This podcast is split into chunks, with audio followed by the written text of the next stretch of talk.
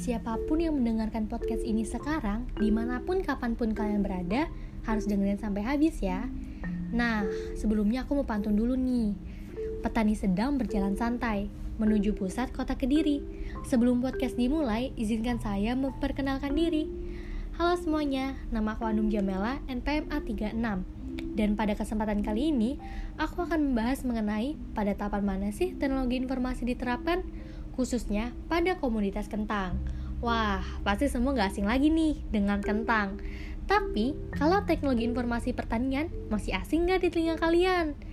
Nah, buat kalian langsung bertanya-tanya, hah, apa sih itu? Penting gak sih? Oke, for your information, buat kalian yang belum tahu nih, ternyata di sektor pertanian, teknologi informasi semakin dibutuhkan. Kenapa? Karena integrasi yang efektif antara teknologi informasi dalam sektor pertanian akan menuju dan membawa kepada pertanian berkelanjutan. Nah, penerapan teknologi sendiri dapat dimanfaatkan guna mendeteksi kesuburan tanah, kad unsur hara, adanya serangan patogen, teknik penanaman, estimasi produktivitas tanaman, hingga simulasi pertumbuhan dan perkembangan tanaman yang dalam kondisi nutrisi, irigasi, dan pengelolaan tanaman yang diterapkan.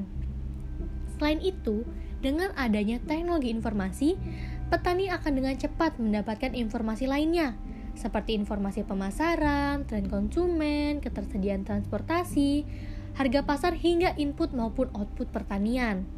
Semua tahapan budidaya tanaman tidak terlepas dari aplikasi teknologi informasi, termasuk budidaya pada komoditas kentang. Nah, kita ambil contoh nih.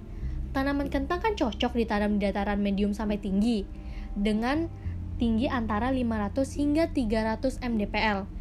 Curah hujannya 200 hingga 300 mm per hari dan suhunya 20-30 derajat Celcius. Lahan yang dibutuhkan oleh kentang adalah lahan yang bertekstur sedang, gembur, subur, dan berdrainase baik dengan pH antara 5 sampai 6,5. Nah, dasar tersebut bisa kita dapatkan dengan cara bagaimana? Dengan cara mengumpulkan data informasi lokasi penanaman kentang yang cocok, kondisi lingkungan, pH, iklim, curah hujan, dan temperatur dari hasil evaluasi lahan tersebut. Kita juga membutuhkan teknologi berupa alat nih dalam proses pengumpulan data. Contohnya, soil analyzer, kemudian ombremeter, dan sebagainya. Maka, dapat disimpulkan pada tahapan penyiapan lahan, aplikasi teknologi informasi sangat dibutuhkan. Selanjutnya, pada tahap pembibitan. Nah, kita juga harus tahu nih, varietas kentang mana sih yang akan kita tanam? Apakah varietas yang kita tanam itu resisten terhadap suatu penyakit atau cekaman abiotik? Tentunya, kita dapat mengetahui hal-hal tersebut dari informasi data varietas kentang yang unggul. Nah, begitu juga terhadap tahapan lainnya, yaitu tahapan perawatan. Kita misalkan lagi nih, kita punya lahan komoditas kentang, luasnya tuh berhektar-hektar.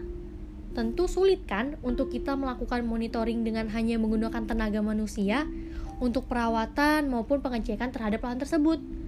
Nah, hal ini tuh juga memakan biaya perawatan dibandingkan jika kita telah menerapkan teknologi khusus seperti citra satelit atau drone yang memudahkan kita untuk mendapatkan gambar yang presisi dan mampu menjaga seluruh lahan pertanian dimanapun dan kapanpun kita mau.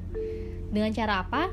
Dengan adanya sistem GPS serta memiliki sistem komputer yang terpusat sehingga dapat terhubung langsung dengan handphone atau tablet yang kita punya.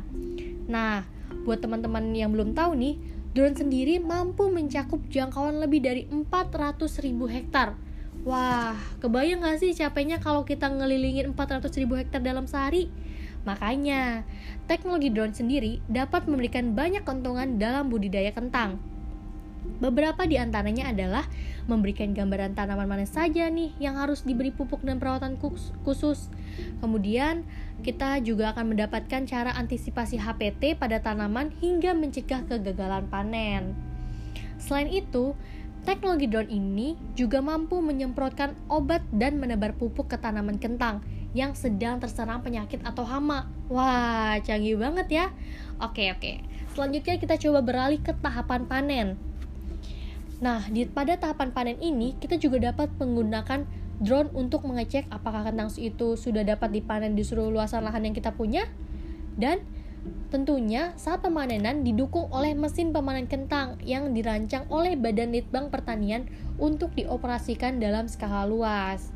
Semakin memudahkan para petani dan kita ya untuk mengelola hasil produksi kentang ini. Kemudian kita akan beralih nih ke tahapan selanjutnya, yaitu tahapan pasca panen, yang ternyata tidak terlepas dari aplikasi teknologi informasi.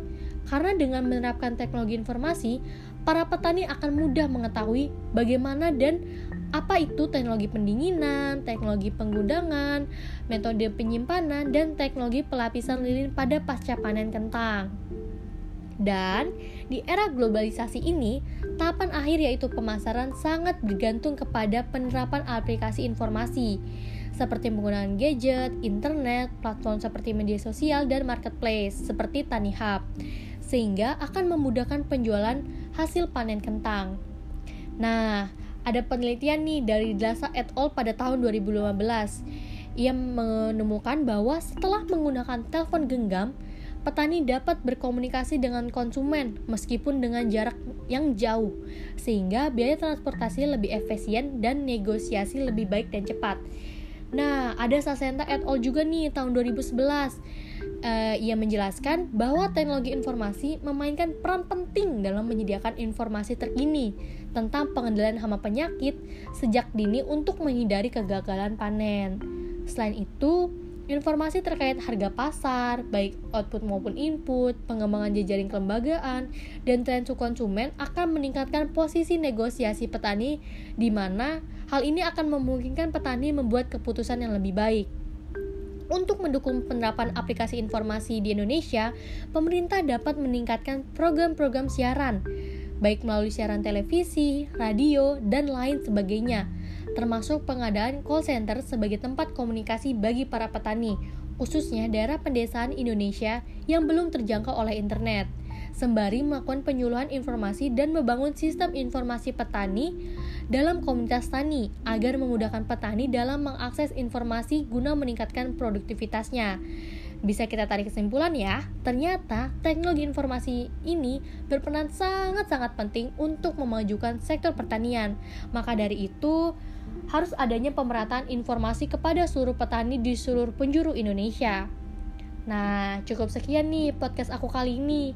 Semoga bermanfaat ya bagi yang mendengarkan. Tunggu dulu nih, ada pantun penutup nih. Aku, kamu, kita berlari menuju masa. Maafkan jika ada salah kata, namanya juga manusia biasa. Hatur nuhun.